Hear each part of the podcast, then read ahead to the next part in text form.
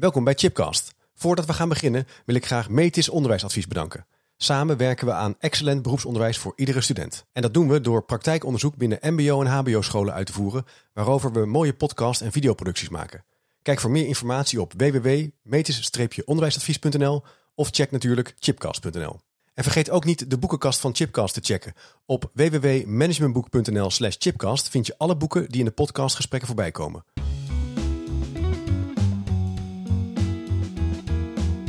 Welkom bij Chipcast, waar ik op zoek ga naar ongewone antwoorden en nieuwe perspectieven op vragen die mij bezighouden. Leuk dat je luistert naar een nieuwe aflevering. En in deze podcast is Jeroen Goes op bezoek. Jeroen, hartelijk welkom. Dankjewel. Leuk dat je er bent. Ik heb heel erg uitgekeken naar ons gesprek. Jij bent uh, voorzitter van de stichting Fluvium, openbaar onderwijs in de Betuwe. Je hebt een hele bijzondere loopbaan gehad. Daar moeten we het toch wel even over hebben, denk ik, in het begin. In aanloop naar de centrale vraag van deze podcast. Uh, want we gaan het hebben over de vraag: is het nou eigenlijk nog wel leuk of betekenisvol om schoolleider, bestuurder te zijn in het onderwijs? Ja, interessante vraag. Ja, een hele leuke vraag. goed moment. Ja, goed moment. Ja. Het is een hele, ook wel heftige tijd. Zeker. We leven in een coronatijdperk. Ja, er zijn gelukkig al steeds meer vaccinaties geweest. Dus het, het gaat goed. Maar ja, we hebben ontzettend veel verandering op, op ons af zien komen. Mm -hmm. um, maar even terug naar, want jij bent nu bestuurder. Maar je bent niet altijd bestuurder geweest. Nee. Wist jij al toen jij op de middelbare school zat van... dit wordt het, ik ga het onderwijs in? Absoluut niet. Nee, echt niet? nee, nee, nee, nee, nee, zeker niet. Nee, ik, had een, inmiddels had, ik, had het onderwijs mij wel uh, geleid tot iemand uh, die, die het onderwijs uh, nou ja, verafschuwde eigenlijk. Dus ik was zelf geen blije leerling. Nee. En dat constateerde ik toen misschien nog niet zo. Nou, ik ging niet met plezier naar school. Maar later heb ik wel gedacht van, jong, jong, wat een, een slechte onderwijstijd heb ik zelf gehad. Toch wel? Ja, ja. Dus dat, uh, ja, nee, dus op mijn, uh, in mijn uh, puberteit heb ik niet gedacht van, goh, leuk, ik, nee. ik word leraar of ik word directeur of misschien wel bestuurder. En, en hoe is dat toen gegaan? Wat ben je toen gaan doen? Nou ja, mijn leven, en misschien wel van velen hoor, zit, zit zo in elkaar dat ik misschien op het juiste moment de juiste mensen ben tegengekomen. En ja, dat hangt ook wel een beetje van toevalligheden aan elkaar. Hoewel, ik geloof ook weer niet in toeval. Ik nee. geloof dat alles wel weer ergens voor bedoeld is. Dus ja, wat, wat, hoe is het gekomen? op mijn zestiende zat ik in het leerlingwezen omdat ik uh, gestopt was, maar uh, nog wel leerplichtig was. Dus ging ik één dag in de week, uh, week naar school. En mijn oom, die toch al goede dingen voor me deed in mijn jeugd, die, die omarmde me en die zette me op een stijger neer voor schilderwerk. dus was ik schilder. Uh, terwijl ik toch wel met, met wat ander perspectief de basisschool af was gekomen. Met een, uh, met een hoge CITO-score. De, de allerhoogste van de klas. Maar nee. stond ik toch op mijn zestiende op de, op de stijgers uh, te schilderen. En op mijn zeventiende deed ik plafondwerkzaamheden midden, midden in het damrak. werkte ik weer voor een installateur. En nou, zo, zo werkte ik van baantje naar baantje. Het kan verkeren. Ja, het kan verkeren, ja. ja. En, en, en, en als je dan wat, hoe, hoe, kwam dan die keuze om richting dat onderwijs te bewegen? Want nou, dat is een hele andere ja, carrière. Je bent dan bezig gewoon ook heel fysiek werk. Ja, ja. Vakmanschap is dat ja. daarin centraal? Nou ja, ja dus, dus het, het is letterlijk 12 ambachten en 13 ongelukken geweest. Ik heb in de horeca gewerkt. Uh, de, toen heb ik een ernstig auto-ongeluk gehad. Kon ik niet meer in de horeca werken, terwijl dat mijn passie was. Ik, ik, ik hield heel erg van, uh, van het werken in de horeca. Ik had wel dromen om daar ondernemer te worden. Dus dat, dat kwam toen wel uh, enigszins. Ja. Ja, toen uh, rug gebroken, uh, andere keuzes gemaakt. Toen kwam ik in de psychiatrie te werken. Uh, dus ook heel erg interessant werkgebied. maar da daar speelde mijn rug weer op. Nou, uiteindelijk door al die 12 ambachten, 13 ongelukken... Ja. kwam ik een keer in gesprek met iemand en die zei van... Goh Jeroen, je zou toch eigenlijk toch eens een keer een hbo-opleiding moeten doen. Want ik had nog steeds niet echt een heel erg lekker afgerond diploma nee. in mijn zak. En die persoon zei van ja... Ja, met jouw capaciteit, het zal toch wel, wel goed zijn als je. En waarom heb je nooit eens aan het onderwijs gedacht? En toen was ik inmiddels 22. Nou, dus de pijn van het onderwijs was wel een beetje verdwenen. En toen dacht ik, nou, misschien, ja, ik vind het wel leuk met jongeren, dus uh, wie weet. Dus toen heb ik de avondpabo gedaan. Avondpabo. En, ja, en vanaf dat moment, uh, nou, op mijn 26e was ik dan klaar met die avondpabo.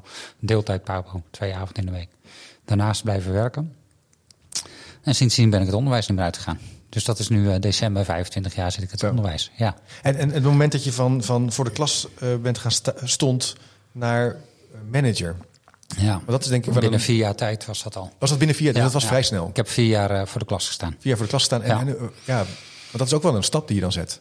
Ja, maar ik, ik heb die stap heel eigenlijk nooit zo. Ja, nou ja, het ging niet geleidelijk, want ik werd gewoon gevraagd door, uh, door de toenmalige directeur van die school. Die werd mijn bestuurder dan, dus binnen die stichting. En die zei van Jeroen, uh, ik laat daar je school achter en misschien moet jij eens gaan solliciteren op die baan uh, die hier is.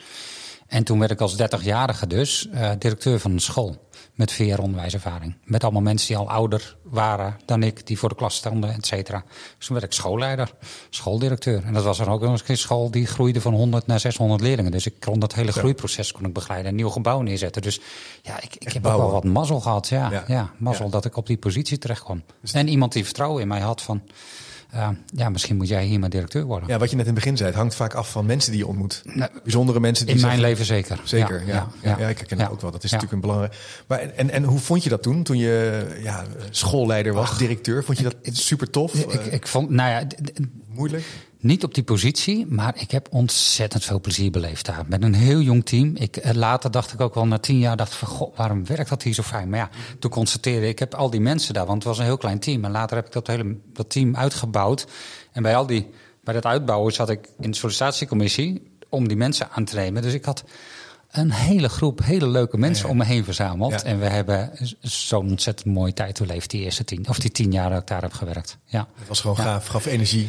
Gaf energie, uh, vriendschappen ontstaan, uh, mooie verhalen, tot diep in de nacht feest gevierd. en ondertussen die, die school uitgebouwd, uitgebouwd van 100 naar 600 en, en een prachtig nieuw gebouw neer mogen zetten daar in die wijk. En ja, het, het, was wel een, ja, het was wel een feestje. Mooie tijd. Wel, wel, zeker mooie tijd, ja. ja. En, en, en nu ben je bestuurder? Ja. Voorzitter van een stichting. Uh, twintig scholen. Ja. Dat is best wel veel. Schooltjes ook, hè? Schooltjes. Heel, veel dorpsscholen. Ja, dus dat zijn. Hoe kan je daar iets over. Hoeveel, hoeveel leerlingen zitten ja, dan? Ja, bijzondere dynamiek. Toen ik het ruim drie jaar geleden kwam, wist ik eigenlijk niet zo goed dat dit, dat dit bestond ook. Dus uh, ook, ook daar ben ik wel met verwondering gestart. Uh, ja, dus er zijn scholen van, met 30 leerlingen. Kan je je voorstellen, een hele school 30 leerlingen. En ik kwam van scholen met 600, 700 leerlingen op één school. Ja. En uh, nou, we hebben ook een paar scholen met 300 leerlingen, maar de meeste schommelen zo rond de 100 leerlingen. In uh, hele authentieke dorpen, die vroeger allemaal zelfstandig waren met zelfstandige scholen, zelfstandige besturen. Ja, die werken nu samen in één stichting. Ja. Die vroeger elkaars concurrent waren en eigenlijk het licht in de ogen niet gunden. Ook niet qua dorp, maar ook niet qua, qua school. Niet in alle gevallen, maar in sommige gevallen. Ja, die werken nu samen. En dat is, uh, dat is bijzonder en mooi werk. ja. ja. ja. En de vraag die wij natuurlijk in deze podcast centraal stellen... is het nog wel leuk om bestuurder te zijn? Daar zit natuurlijk een beetje een ja, ondertoon in van het is niet meer leuk. Ja. Uh, ik heb ook wat vragen van luisteraars uh, die, uh, die hier ja, over aan de tand willen voelen. Kan je eens, ja, om daar maar mee te beginnen... is het nog, maar toch maar de vraag om meteen te stellen... hoe, hoe is het nu om bestuurder te zijn van een, scholen, van een grote scholengemeenschap? Ja, ik, ik, we moeten het, het coronajaar maar even achterwege laten. Want ik denk dat waar je het ook vraagt in de horeca, de zorg, uh, de politie, uh, het onderwijs dit jaar is geen goede uh, graadmeter om te zeggen van zit je nog wel lekker in je vak. Want dat geldt ook voor het onderwijs, denk ja. ik. Hoewel we ook heel betekenisvol zijn geweest. Maar, maar is het leuk om bestuurder te zijn? Ja, ja, ja, tot mijn verrassing kan ik zeggen, natuurlijk is het hartstikke leuk. En alleen je moet af en toe wel weer even achteroverleunen. Maar dan moet een leraar ook doen van uh, weer even, even de schijnwerper zetten op de leuke dingen die je hebt meegemaakt. Want voor je het weet ben je alleen maar met, met de lastige dingen bezig en de ja. negatieve dingen. Ja. Uh, ja, je moet ervoor uitkijken dat, dat je niet uh, te veel leeggezogen wordt door ja, negatieve situaties. Want ook die zijn er. En die vragen natuurlijk ook bestuurlijke aandacht. Want daar ben je ook bestuurder voor, om de problemen op te lossen. Onder andere ben je daar bestuurder voor. Ja. Maar dan moet je regelmatig wel weer zelf je, je focus leggen op de dingen die, die gewoon goed gaan. Of die, de feestjes te vieren en uh, het plezier te beleven met elkaar. Ja. ja. dus het is wel een kwestie van alert zijn op dat de, dat de balans blijft. Ja, maar ik denk dat dat overal is. Dat is misschien overal. Maar het, ja. onderwijs wordt wel geconfronteerd natuurlijk als, als leidinggevende. Word je geconfronteerd met een enorme toch beweging van buiten naar binnen als het gaat over vernieuwing, ja. over uh, ja. uh, verantwoording. Ja. Uh, en dan heb je ook nog eens ouders die steeds mondiger zijn, die je weten te vinden. Ehm, nieuwe initiatieven in de regio, krimp of juist groei. Het is, het is, het is in die zin een heel, heel, hele unieke context. Ja, uniek en, uh, en veelomvattend. Dat klopt wel. Ik denk dat dat ook wel een van de, van, van de uitdagingen en misschien ook wel problemen in het onderwijs is. Dat er zo ongelooflijk omheen zit en zoveel, zoveel op je afkomt waar je steeds ja. weer zelf sterk genoeg moet zijn om je prioriteit te stellen en je eigen, ja, je eigen route te, te gaan. En ja. niet je persoonlijke route, maar die van de stichting in dit geval of die van ja, je, je directeuren of je collega's. Ja. En uh, ja, dat, dat, dat vraagt wel wat. Ja. Ja, sterk Ja. genoeg zijn om, om prioriteiten te kunnen aanbrengen. Om, Ja. om te zeggen dit niet en dat wel. Ja, en, en ook al eh, enerzijds het geluk hebben dat je daar in de juiste omgeving zit. Dus ook in goede verstandhouding met bijvoorbeeld met je GMR, over inspraak gesproken. Hè, of met je Raad van Toezicht, maar ook met, met, met, eh, met gemeenten. eh nou, al die, al die stakeholders om je heen. Dat die eh, enigszins met je mee willen varen en je het vertrouwen geven eh, dat je de goede dingen doet. Ja. Hoe, Als- hoe, hoe leer je dat nou? Dat je, dat je kan prioriteren, dat je dit. Moet je dat, kan je dat ontwikkelen? Eh, nou ja, ik denk dat ik het in de loop der jaren wel heb geleerd. Maar eh, ik, ik denk dat het wel heel belangrijk is om, om toch, toch wel eh, dicht bij je eigen visie te blijven. Ja. Eh, dus, eh, en daar steeds weer ook je gedrag op af te stemmen. Eh, en, en, en, ja, koers, koers te houden. Ja. Eh, ja, en dan blijf je denk ik authentiek en laat je niet te veel afleiden door alles wat iedereen van je vindt en eh, belangrijk van je vindt eh, of van je wil hebben. Ik denk dat dat helpt. Ja, Weten koers houden. waar je in gelooft, weten wat je ankerpunten zijn. Ja, ja, en daar ook eigenlijk op basis daarvan keuzes durven maken en kunnen maken. ja. Dat is een Ja, belangrijk punt. Ik denk het wel. Ja. Wat mij nog wel opvalt in het onderwijs is dat er constant, ehm, natuurlijk van buiten naar binnen, ja, nu even een voorbeeld open deur, curriculum.nu, de extra Ja. gelden, Ja. eh, de coronamaatregelen. Ja. En dat, eh, ik heb eens het idee dat scholen dan soms echt in- meteen in een soort enorme sprint eh, gaan. Oké, dan moeten we dat gaan doen. En dan gaan we rennen en springen, alles in orde maken. En dat kost dan ontzettend veel energie. En dan komt weer de volgende sprinter aan. En dan komt de volgende sprinter aan. Dat zie je ook in het beroepsonderwijs heel sterk, vind ik. Mhm. Ook wel in het basisonderwijs, in het eh, PO. Herken je dat? Dat soort... Ja, ik herken het. En eh, ik, eh, ik maak me er zelf dus ook weer schuldig aan. Want ja, nou, neem zoiets als de NPO-gelden. Je, je, je, nou, ik ageer daar ook al tegen. Ik Ja. schrijf daar stukken over. Ja. Dat, dat vindt ook wel draagvlak. Maar ja, uiteindelijk komt wel die bak geld binnen. En wordt er wel van mij verwacht dat je er iets mee doet. Dus aan de ene kant zeg je ja, nee, ik laat me er niet door afleiden. Maar aan de andere kant word je er ook wel toe gedwongen. Om, alleen je kan dan nog wel het verschil maken door hoe je daar dan in meegaat. Ik bedoel, ik zie ook eh, organisaties die dan weer vanuit de tussenlaag, eh, zie ik dat dan maar, hè, de tussenlaag tussen overheid en eh, zij die voor de klas staan, nog weer een heel circus optuigen in hoe je dan weer met dat geld omgaat. Ja. En daar maak ik dan wel weer bepaalde keuzes in om eh, ons niet helemaal gek te laten maken. Maar enigszins laten we ons hartstikke gek maken. Dat, dat is, ja, ja. en dat, dat verwijt ik ook wel een beetje de huidige ontwikkelingen. Dat vind ik heel erg jammer dat het zo gaat. Kan je iets meer zeggen over die NPO-gelden? Want, eh, want dat is misschien een, wel een, een, praktijkvoorbeeld hè, Ja. van waar, waar dat eigenlijk gaande is. Eh, Ja. Eh, voor de luisteraar die nu denkt, wat is het ook alweer? Kan je Ja. misschien toelichten wat het is en, eh, en hoe jij daarnaar kijkt? Ja, nou de NPO-gelden is iets wat, eh, wat eigenlijk net voor de kabinetscrisis geld beschikbaar is. Of net na de kabinetscrisis. Maar in ieder geval, er kwam 8,5 miljard geld beschikbaar voor Ja. het onderwijs. In de veronderstelling dat de, de corona-situatie eh, tot enorme leerachterstanden heeft geleid. Dus er is een reddingsplan vanuit de overheid gekomen eh, met geld. Dus er is ook gelijk geld mee gemoeid om die achterstanden eh, op te lossen. Nou ja, da- daar, zitten volgens mij al een aantal verschillende of verkeerde aannames in. Dat eh, zijn er wel achterstanden. Dat was toen nog helemaal niet bekend. Het waren alleen maar aannames. We zaten nog midden in de pandemie. En waar zijn die achterstanden dan? En daarnaast, hoe los je die achterstanden dan ook op? Dus ja, in die hele in, in die veronderstelling dat die 8,5 miljard bepaalde veronderstelde problemen zou moeten oplossen, eh, gaan wat mij betreft nog wel dingen mank. Ja. Eh, en het, het boeiende daaraan is, als ik daar het gesprek over voer met medebestuurders. Ja, dat- eh, we zaten letterlijk, we kregen geld. We hebben toen een, een avondbijeenkomst georganiseerd, online natuurlijk. En ik zat daar in een netwerk. En letterlijk zaten daar vijf bestuurders. We kunnen het altijd heel goed met elkaar vinden. Maar vijf bestuurders stonden lijnrecht tegenover de andere vijf bestuurders. En de ene vijf, de, nou, vijf bestuurders zeggen: geld omarmen, we pakken het aan, we komen altijd geld tekort en we gaan het beste ervan maken. En de andere vijf bestuurders zeiden van ja, maar hier zijn we nu onderdeel van het systeemfout. We pakken het aan en daarmee zeggen we overheid, dat doe je goed. En kijk, wij, doen hier de goede dingen mee. En wij geloven daar niet in. En ik behoor nou net eigenlijk tot die tweede helft, omdat ik het echt tot een systeemfout vind. Ja. Maar wat doen we in het onderwijs? We pakken het aan en we gaan er weer mee aan de slag. Ja. ja, je zou ook denken, jij krijgt geld. Ja, kan je Ja. nog, kan, ik snap de redenering, ja, Ja. daar moeten we mee aan de... Maar wat, wat voor problemen veroorzaakt dat dan, als je, dan, als je daarin meegaat? En je zegt eigenlijk, dan ben je onderdeel van het systeem, van de korte termijn oplossing misschien? Ja, de korte termijn, het is incidenteel, Incidenteel. incidenteel. geld. Maar ik vind, ook, eh, ik vind hier ook een hele grote... Ja, mij werd onlangs op Twitter verweten dat ik, dat ik mijn moreel, eh, moraal opleg aan de ander. Ja, nou, dat doet me dan ook weer wat. Ja. Eh, dat, dat is niet mijn bedoeling, maar ik wil wel de discussie erover aanzwengelen. Het is 8,5 miljard eh, belastinggeld. Ja. En als ik nu zie, nu ook scholen, gisteren hebben de CITO-toetsuitslagen eh, binnengekregen. Ik heb scholen die eh, helemaal aan het rechterrandje staan.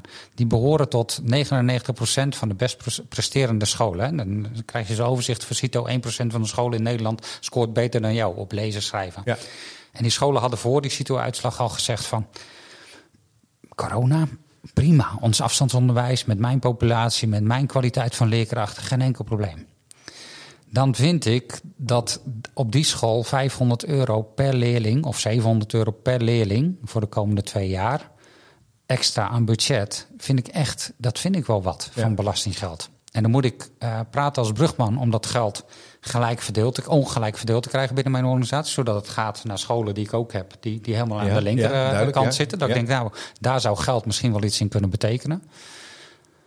Maar ik vind eh, de, de problemen in het land, eh, als je kijkt naar de jeugdzorg bijvoorbeeld, wa- waar de tekorten enorm zijn, waar de, waar de crisis nog veel harder toeslaat. Niet alleen de, pande- de pandemie, maar, maar ook gewoon de crisis in de jeugdzorg. En die moeten bedelen om geld. En wij schrapen dat geld naar ons toe voor Ja. problemen die er ja, gedeeltelijk echt niet zijn. Eh, ja, daar vind ik dan wat van. Ja. En ik vind dat ik daar dan ook gewoon, ja, gewoon als mens ook, maar ook in mijn positie, daar iets van eh, mag zeggen. Ja. ja, dat is natuurlijk ook leiderschap tonen in, in, jouw, in jouw bestuurdersfunctie, je voorzittersrol. Dat je zegt van ja, daar heb ik eens een opvatting over. Ja, ja. Ja, dat Ja. is ook wel spannend. En Dat is spannend, want het is maar de vraag of dat de leerkracht eh, op die school eh, dat, dat ondersteunt. En ik ben ook Ja. de werkgever van die leerkracht. En die kan misschien wel zeggen, ja bestuurder, eh, lekker makkelijk praten. geef ons die extra onderwijsassistenten maar bij. Want daardoor wordt mijn vak wel beter. Ja, Dus, maar ja. Ik, ja, soms zijn dingen nog weer, weer groter dan dat, vind ik. ja. Ja. Ja, het is ook interessant dat jij eigenlijk schetst ook de onderwijsuitdagingen. Je, je pakt je jeugdzorg er bijvoorbeeld bij. Of je pakt een ander vraagstuk waar je zegt, ja, hoe, hoe gaan we dat dan doen? En Ja. zeg je van, ja, er is niks zo ongelijk als gelijke behandeling in deze zin. Want dan gaan we bepaalde groepen kinderen of scholen geld geven die dat eigenlijk Ja. niet echt nodig hebben. En het tegengeluid vanuit de overheid is dan weer van eh, ja, maar we kijken wel naar de onderwijsachterstanden, dus bepaalde scholen krijgen nog meer. Nou ja, dat is een ander eh, eh, aspect hiervan. Hè. We, we hebben het er al maanden over, maar we weten nog steeds niet wat we krijgen. Dat komt dan ergens in juni, wordt het bedrag dan bepaald. En dan wordt er waarschijnlijk wel, wel het geld wordt er ongelijk verdeeld, maar dan alsnog krijgen scholen 700 euro per leerling bij. Waarvan ik denk, ja, maar die scholen hebben echt geen probleem. Die hebben het prima voor elkaar. Die hebben hun vakleerkrachten. Daar is het geld niet nodig. Nee. En alleen er is natuurlijk geen enkele dir- directeur die zegt van... goh, krijgen we er een anderhalve ton bij? We hebben het niet nodig. Ja, je zegt, je zegt geen nee tegen zo'n cadeautje. Maar ik vind dat we een dat... perverse prikkel, hè? Ja, maar ik vind dus dat we daar als sector eh, een veel serieuzer gesprek over hadden mogen Ja. voeren. En Ja. ook hadden mogen zeggen, dit is incidenteel geld. Eh, dit accepteren we gewoon niet. Nee. Als, je, als je echt serieus, als je ons echt serieus wil nemen, zo serieus als je ons nu neemt met die NPO-gelden, dat hadden we eigenlijk al jaren willen zien. Dus eh, dit, dit tijdelijke cadeautje, dat, dat accepteren we gewoon niet. Wij willen gewoon structureel geld. Alleen die vuist, die is er in, het, in de sector eh, moeilijk te krijgen. Die is moeilijk, maar er zijn wel Ja. allerlei partijen aan het overleggen, initiatieven aannemen, documenten aan het maken, Ja, raden, vakbonden, groepen. Dus er zijn wel mensen die, die heel Ja, hard er zijn voor- ook heel veel partijen die er heel veel geld weer aan verdienen. Ja. Ik bedoel, al die adviesbureaus. eh, ik bedoel, het, het- het- op het moment dat ik, er- dat ik of anderen erover gingen twitteren, werd, werd, eh, werd het Twitterbericht al verwijderd. Want die, die wilden dat toch eh, niet op die manier in de aandacht komen. Maar ja, een vooraanstaand bureau die gelijk hun programma, ondersteuningsprogramma biedt voor de NPO. Eh, beleidsplannen op te stellen. Ja. Ja. die vroeg er een leuke prijs voor. Ja, dus het is ook business. Het is ook business. Ja, hier Het zit ook de- lobby achter. Ik moet even denken aan de eerdere podcast met Pieter Roy, die historicus, die eh, over de geschiedenis van het onderwijs in Nederland. Die had het hierbij over de ijzeren ring, meen ik, van onderwijs. Dus allerlei partijen die om dat onderwijs heen draaien en die dat enorm vastzetten. Ja. En daar spelen natuurlijk ook economische belangen. Ook wel vast goede intenties, maar het- ja, het- en dat, dat is echt, hè, ieder, ieder eh, probleem in, de, in, in ons land moet opgelost worden via onderwijs. Ik bedoel, het feit, het, de, en je kan ook bijna niet tegen de initiatieven zijn. Hè? Het feit dat eh, eh, koningin Maxima met muziek doet meer, muziek in de klas is het geloof ik. Prominent op tv is. Maar ja, eh, het feit dat we uh, dat uh, de, de gymnastieklobby nu, nu voor elkaar heeft gekregen dat we verplicht twee uur vakonderwijs moeten geven voor gym. Je kan ook niet tegen zijn. Nee, kan niet maar het is wel de vraag waarom zij wel en een ander gebied niet. Ja. Waarom, waarom theater niet en, en gym wel? Ja. En, en hoe komt muziek nou in één keer op die manier op de agenda te Ja, staan? en de lijst wordt langer en langer en langer. Ja, en, en, de kwaliteit gaat naar beneden, naar beneden, naar beneden. Ja, want het probleem is natuurlijk, eh, ja, gym is een fantastisch idee, maar er moeten wel gymdocenten zijn. Eh, eh, exact. Ja. En ook geld. Structureel geld daarvoor. Lijkt me ook. Ja, Ja, en een plek waar je lekker kan gimmen. Ja. Ja, ehm, op Twitter regent het vragen aan jou, Jeroen. Dus dat vind ik wel. Ik ga er toch een paar aan je stellen. Wat zou jij nou doen als je minister van Onderwijs zou zijn? Stelt Monique Schippers aan jou. Ja, ja. Toch even vragen. ja en, en de, de, de, de, de kortste weg is niet zoveel. En ik denk dat daar ook al het probleem in zit. Iedere minister die zit er weer voor vier jaar en die wil zijn stempel drukken. Hè. We hadden, we hadden vorige, vorige kabinetsperiode hadden we Sander Dekker. Ja. Toen staatssecretaris geloof ik, hè, maar wel Ja. met dezelfde, Ja, ja. eh, dezelfde bevoegdheden bijna. Ja, dus die, die gooit zijn stempel erop met onderwijs 2032. Nou ja, en dan komt, dan komt de volgende minister, die, die zet zijn volgende stempel er weer op. Dus iedere minister wil betekenisvol zijn in vier jaar tijd. En ik denk dat, dat, eh, ik denk dat er maar één ding echt heel belangrijk is. We hebben ieder jaar iets heel moois met de staat van het onderwijs, waarin de, een duidelijk, goed onderbouwd rapport ligt van wat er goed gaat en wat er niet goed gaat. Ja. Pak dat nou eens goed aan Ja. en zorg nou in ieder geval dat alle kinderen leren lezen, rekenen en schrijven. Ja. En daar gaat heel veel mis in het land. En ik denk dat daar alle focus op ge- gezet moet worden. En dat gaat niet met een nieuw curriculum bijvoorbeeld. Dat gaat eh, met heel veel vertrouwen in het onderwijsveld. En daar waar het misgaat, moet je ingrijpen. Dus ik heb, ik heb ook al zitten denken, gewoon die, scholen die het niet op orde hebben, kijk nu goed naar de, naar de, naar de uitslagen, naar de meetbare eh, resultaten. En ik weet, ik weet dat onderwijs veel meer dan dat is. Hè? Want, ik zie ook, ik, ik weet ook de boeken van Bista en daar geloof ik ook heilig in. Maar eh, ik denk dat je als minister in ieder geval moet afgerekend worden op eh, leren lezen, rekenen en schrijven. Want dat is toch ook zeker de toekomst voor veel van onze kinderen. Je noemt een heel belangrijk punt wel over, het, over nieuwe ministers. Wat je ook wel ziet in organisaties. Ik, ik weet even niet meer de Amerikaanse managementauteur. Die zei op een gegeven moment: Managers are more busy with reorganizing than with organizing. Ja, ja. En het is, eh, je wil inderdaad helemaal in Amerika, maar het is ook in Europa. Je hebt een bepaalde tijd, dus je wil iets toevoegen, een stempel eh, achterlaten. En het is veel minder chic of veel minder groots als je zegt: we gaan het beter doen, we gaan een Ja. aantal problemen oplossen.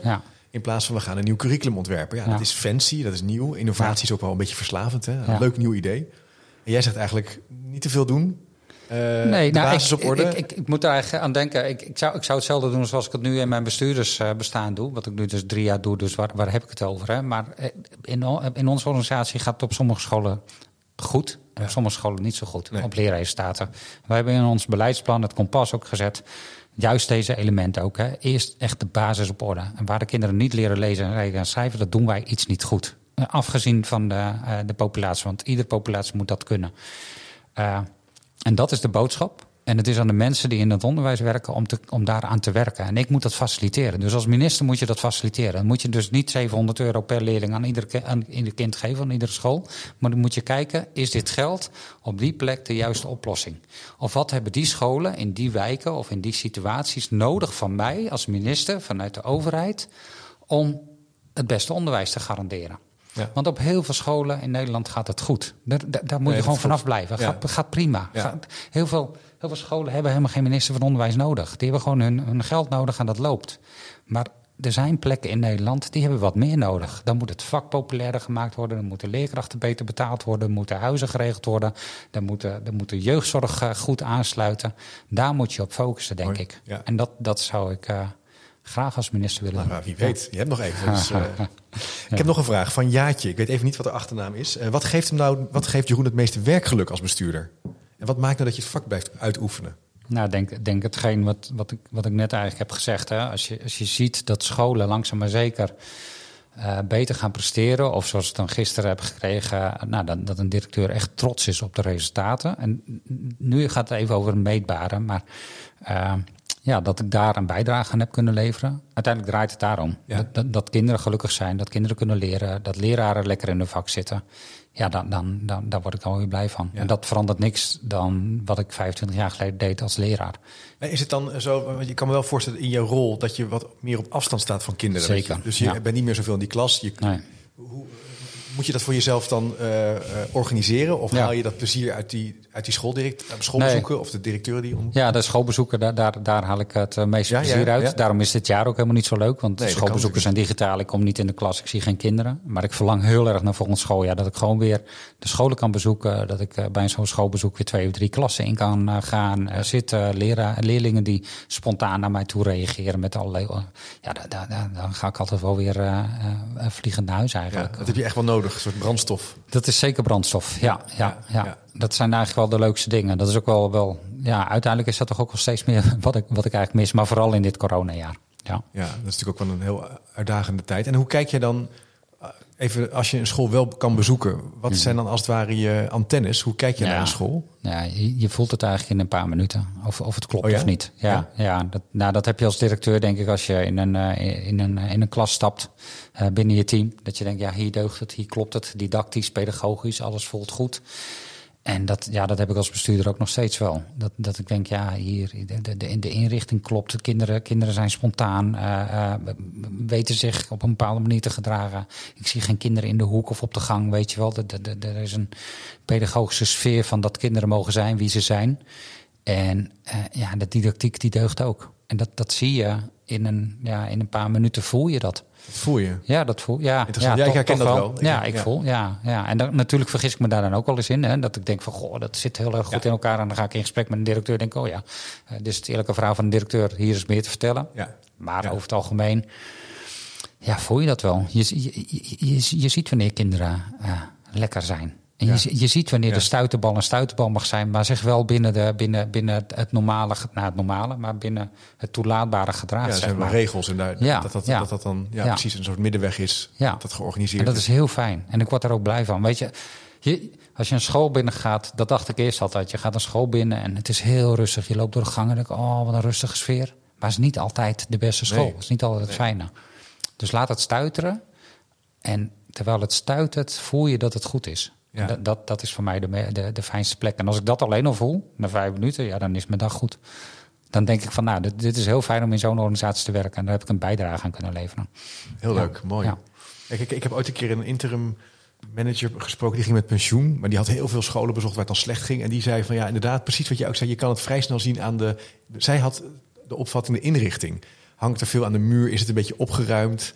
Eh, daar had zij alle, allerlei theorieën Ja. over. Iedereen Ja. heeft volgens mij eigen toetscriteria. Ja. Ehm, die moet je altijd wel moet- weer checken. Maar ja, daar moet je dan ook alweer uitkijken, want het is ook heel individueel. Hè? Een rommelig bureau is voor de een weer, weer, prettig. En de- dus het is ook niet mijn norm. Het hoeft mijn, dat Nee. klaslokaal hoeft ook niet mijn klaslokaal te zijn. Het zit hem veel meer in het gedrag, denk ik. Ik, ik kijk naar het gedrag van de kinderen en denk van...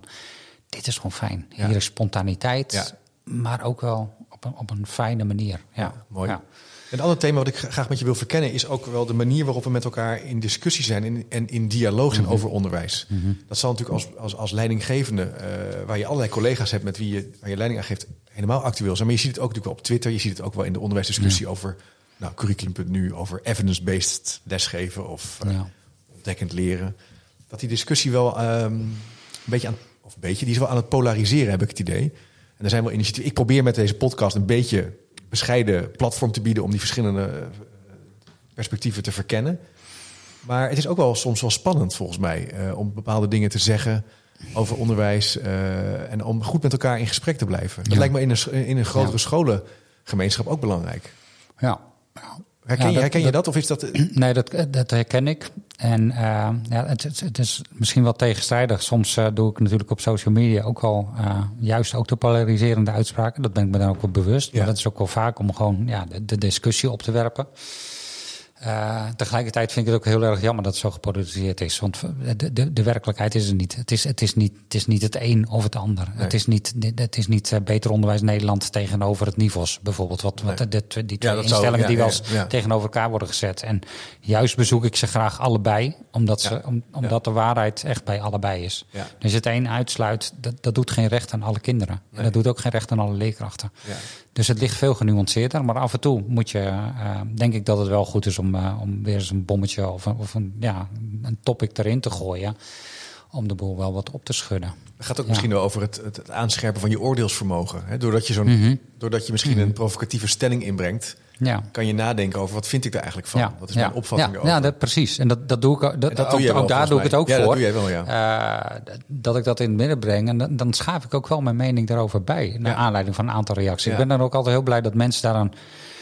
Nou, eh, met een beetje eh, bij voorkeur, eh, nou, op, op nog een beetje redelijke wijze, daar mij van repliek dienen. Ja, Zodat ik denk van ja, maar dit, dit, standpunt had ik nog niet, nou, heb ik nog niet eerder gelezen. En dat, Nee. dat maakt me interessant. Dat, dat, Daar leer je dan ook dat- van. Daar leer ik van. ook als leider, Ja. als, als Ja. men- Maar dit zou ook in je schoolgemeenschap kunnen gebeuren. Als je met elkaar, met de directeuren werkt een dag. Of als je nou, aan een verbeterd traject wil werken. Dat de ene zegt, ja, ik vind dat we eigenlijk op deze manier het les moeten geven. Ja. Of, of valt. Is, Nee, dat valt, valt binnen ons dan? valt het wel mee, omdat, omdat eh, de autonomie van de scholen heel erg eh, eh, ja, groot is Hm. eigenlijk. Hè. De, de kwaliteit staat voorop, maar hoe je naar die kwaliteit werkt, dat is, dat is aan de scholen zelf te bepalen. En ik vind het ook heel erg belangrijk dat schoolteams zelf, leerkrachten samen met hun directeur, zelf die visie vormen. En eh, natuurlijk hebben we, hebben we de grote lijnen uitgezet. Nou, dat heb ik gezegd hè, over die kwaliteit. en Maar ook over de identiteit van de scholen. Die mag groot zijn. Wel openbaar onderwijs. Dat is de stichting. Maar eh, ja, die, die, visie moet van, van, van, van onderaf eh, gevoed worden. Daar Ja. moet die ontstaan. Ik ga niet zeggen, die stichtingen zijn er ook. Wij vinden het vooral onze kinderen dat, dat er Engel- Engels wordt ingevoerd. Ja, dat, Nee. moet je, dat moet je als team ook wel willen. En dat moet ook bij je populatie passen. Dat moet bij je schoolontwikkeling passen. De, die veranderingen, bestuurlijk gezien, die discussie hebben we dus ook niet.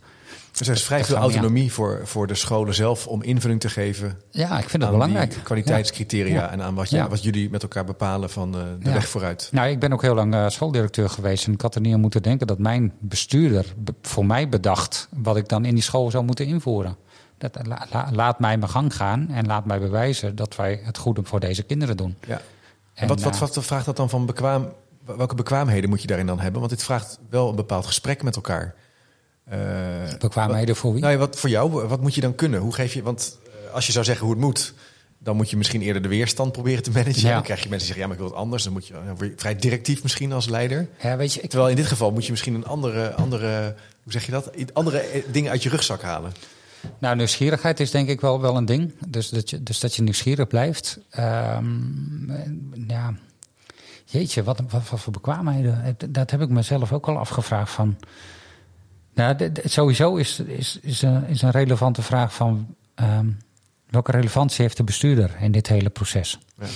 Die vraag houdt me ook wel bezig. Hè? Van, Ja. van, ik, ik, ik, heb, ik heb ook al eens, wel eens geroepen: van, is er al eens een keer een onderzoek geweest van eh, wat de kracht van het bestuur is eh, in, in relatie tot de kwaliteit van het onderwijs? Ja. En eh, nou, dat, dat vind ik een hele interessante, want alleen daarop mag je het denk ik afrekenen. Ja. Ja. En, Ja. en dus ja, ik, ik, mij, mij, ehm, een bescheiden plaats mag daar ook in worden ingenomen. Ik denk dat ik vooral het gesprek moet faciliteren. ja. En eh, vooral ook de directeuren moet ondersteunen in de problematiek die ze, die ze tegenkomen. En hen daarin bestuurlijk moet helpen in ja, de juiste stappen te zetten. Ja. Dus zorg dat er geld beschikbaar is, eh, dat het geld op de goede plaats komt. Ehm, maar ook, ook eh, doorzettingsmacht hebben. Dat, dat, dat, wat niet door de beugel kan, dat we dat ook niet eh, door die beugel laten gaan. Ja. Dan heb ik het ook weer over die kwaliteit. Dus leerkrachten die niet eh, presteren, eh, leerkrachten die, die ondermaats zijn, ja, daar ook al paal en perk aan stellen. Ja. Daar, daar, daar worden hele generaties aan door opgevoed, door opgeleid. En als dat niet deugt, dan moet je daar als bestuurder en als directeur ook stappen in durven te zetten. Dus aan de ene kant helpen, ondersteunen, blokkades wegnemen, besluiten durven nemen als het over financiën gaat, echt ondersteunen. En aan de andere kant ehm, opvolging geven aan kwaliteitseisen die Ja, je hebt. En daar ja, het, niet presteren. Of als iemand eh, het moeilijk vindt om bepaalde criteria eh, te halen die jullie belangrijk vinden, daar mensen bij helpen. Maar op een gegeven moment moet je dan ook zeggen, ja, dan gaan we. precies. En de manier waarop je dat dan doet, de taal die je daarvoor gebruikt en de instrumenten die je daarvoor gebruikt, ja, dat, ja, dat is dan ook alweer heel erg bestuurlijk afhankelijk. Ja. Ik, ik geloof wel heel erg in de dialoog en in het vertrouwen van, naar de mensen toe, tot op zekere hoogte. ja. Want ik heb Het ook is geen kwaliteitseis. Nee, nee, absoluut niet. Nee, hou op. Alles wat, wat er op een A4'tje kan en in een half uur kan, heel graag. ja. Dat houdt het denk ik ook we, leuk, hè? We praten veel te veel. Ja, we Ja. praten te veel. Ja, ja. Ja. dan we Ja. ook nog zo'n podcast waar je alleen maar... maar goed, en, en, Letterlijk. ik heb daar nog wel een vraag over. Want Jelger Spijkerboer, eh, een luisteraar, die eh, eh, is een verandermanagementschrijver onder andere. Eh, die vraagt zich af, hoe ontkom jij nou aan de druk van die takenplaatjes, de urenverdelingen, eh, zeg maar meer het, ja, het kwantificeren, een beetje het Excel, eh, de, de manager als Excel-expert. kan je daar op een bepaalde manier weg van blijven? Of moet je er gewoon heel goed in worden, zodat het zo min mogelijk tijd kost? Dit is ook heel erg afhankelijk van de cultuur die je binnen je school hebt. Hè? Dus, dus ook dit is bij ons heel erg eh, autonoom naar de, naar, de, naar de leerkrachten toe, of Ja. eh, naar de scholen toe. Ik heb teams eh, die, die zeggen, weet je, eh, er is gewoon een bepaalde klus te klaren en wij vertrouwen elkaar en die klus die klaren we. Dus eh, als ik tijd heb, dan pak ik die klus op en zit ik even wat minder in mijn vel of een bepaalde groep, dan pak ik die klus niet op en dan, dan pakt een andere collega. En wij vinden dat allemaal prima met elkaar. Ja, ja. Die scholen die draaien fantastisch. En daar, daar, daar is ook geen burn-out. Daar is ook geen, omdat daar een passie zit en, en, en mensen doen het gewoon. En, en weten ook dat ze bepaalde taken gewoon niet doen. Want dat komt dan, wordt de school binnengedragen en ze zeggen nee, daar zijn Ja. we als school niet voor. Dat doen we niet. Dan eh, krijgen we het veel te druk met dingen die niet belangrijk zijn. Er zijn ook scholen die wel eh, in, die, in die taakuren en eh, in, de, in de werkverdelingsplannen zitten. Ehm, ja, het, het, kan dus allebei. Ja, ja, eh, als dat voor zo'n team goed voelt, dan doe je dat op die manier. Dan probeer je dat allemaal in die, in die uren weg te zetten. En dan heb je een werkverdelingsplan, dat moet je met MR opstellen.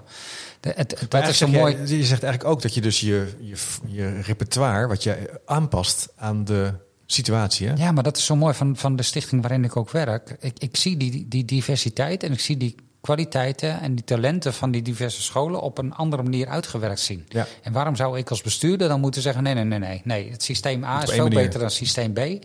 Dus we gaan nu allemaal systeem A doen.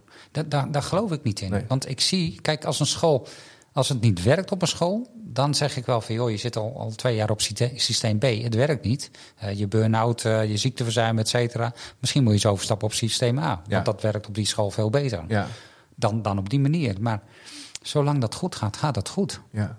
Ja. Ja, dus er moet wel een eh, urgentie ook zijn Ja. bij zo'n groep. En ze moeten is wel het- iets willen. Anders Wat is dan- dat besturen makkelijk eigenlijk, hè? Ja, het, wordt ook wel, het klinkt ook wel leuk. Ja, ja, ja, ja dat, het is ook wel leuk op deze manier. Ja, Ja. En, en ehm, eh, hoe heb je nou dit, die periode van corona nou meegemaakt? Je hebt er net al iets over gezegd, maar Ja. eh, is dat gewoon survival mode, zeg maar? Nou ja, weet je, als, als, de- weer even eh, vanuit de positie als bestuurder. Eh, in, in crisis willen mensen ook wel graag dat er leiderschap wordt getoond. Dus toen heb ik wel ervaren. Ik heb nog nooit zoveel bestuurlijke brieven gestuurd naar ouders en leerkrachten van eh, zo gaan we doen. Dit is de volgende stap. eh, dit zegt de regering. Zo pakken wij het aan. Ja. En dat vond iedere directeur ook heel, heel fijn. Want anders moeten ze het allemaal zelf doen. En ja, we Ja. doen toch aan. Ja. En ook die eenheid vonden mensen heel prettig. Dan wel in één keer. Hè. Dus niet meer die autonomie van. Ja, je wil ook dat je buurscholen hetzelfde doen binnen dezelfde stichting als jij. Dus Dus dan moet je ook wel eh, gewoon één leider. sluiten. Ja, ja. En, dat, en dat hebben we zo gedaan. Dat vond ik ook heel leuk. In crisistijd ben ik ook het beste. Of beste, maar dat vind ik heel leuk. Eh handschoenen oppakken, paar mensen om je heen verzamelen en, eh, en stappen zetten. Dus dat. eh, op een gegeven moment eh, nou, nam de crisis wat, wat in heftigheid af. Dat ook een directeur zei van ja Jeroen, je, je, staat nu klaar om weer de volgende stap te zetten. Maar volgens mij is dit het moment dat, dat je weer wat dingen aan ons over kan laten. Want nu hoeven we niet meer zo, zo uniform te doen. Nou, eh, prima kritiek, dat klopt ook. Dan Ja. moet ik weer even een stapje terugzetten Ja. in de normale modus. Anders blijf je in de crisismodus. En voor de rest was dit jaar eh, ja, op de handen zitten. Ik bedoel, weet je, wa- wat voor gesprek moet ik nou met een directeur hebben over de onderwijsresultaten? Als die voor de derde keer zijn school in een lockdown zet, eh brieven aan het schrijven is, moeilijke gesprekken voert met ouders. Kom ik dan aan met, eh je ziekteverzuim is, eh, is 3% hoger dan gemiddeld. Ja. Waar gaat het over? Ja. Of je onderwijsresultaten loopt vol achter. Hij zit nog midden in de crisis. Dus ik heb, ik heb enorm op mijn handen moeten zitten. En eh, ja, ja, weer heb ik deze podcast misschien wel wat vaker gezegd. eh, ja, moeten faciliteren. Ja. Ik, ik, ik heb mijn rotje eh, gestuurd aan bloemen, chocolaatjes en, en cadeautjes. Om, om, ja, om, om een waardering. Het, voel, het voelde ook echt van...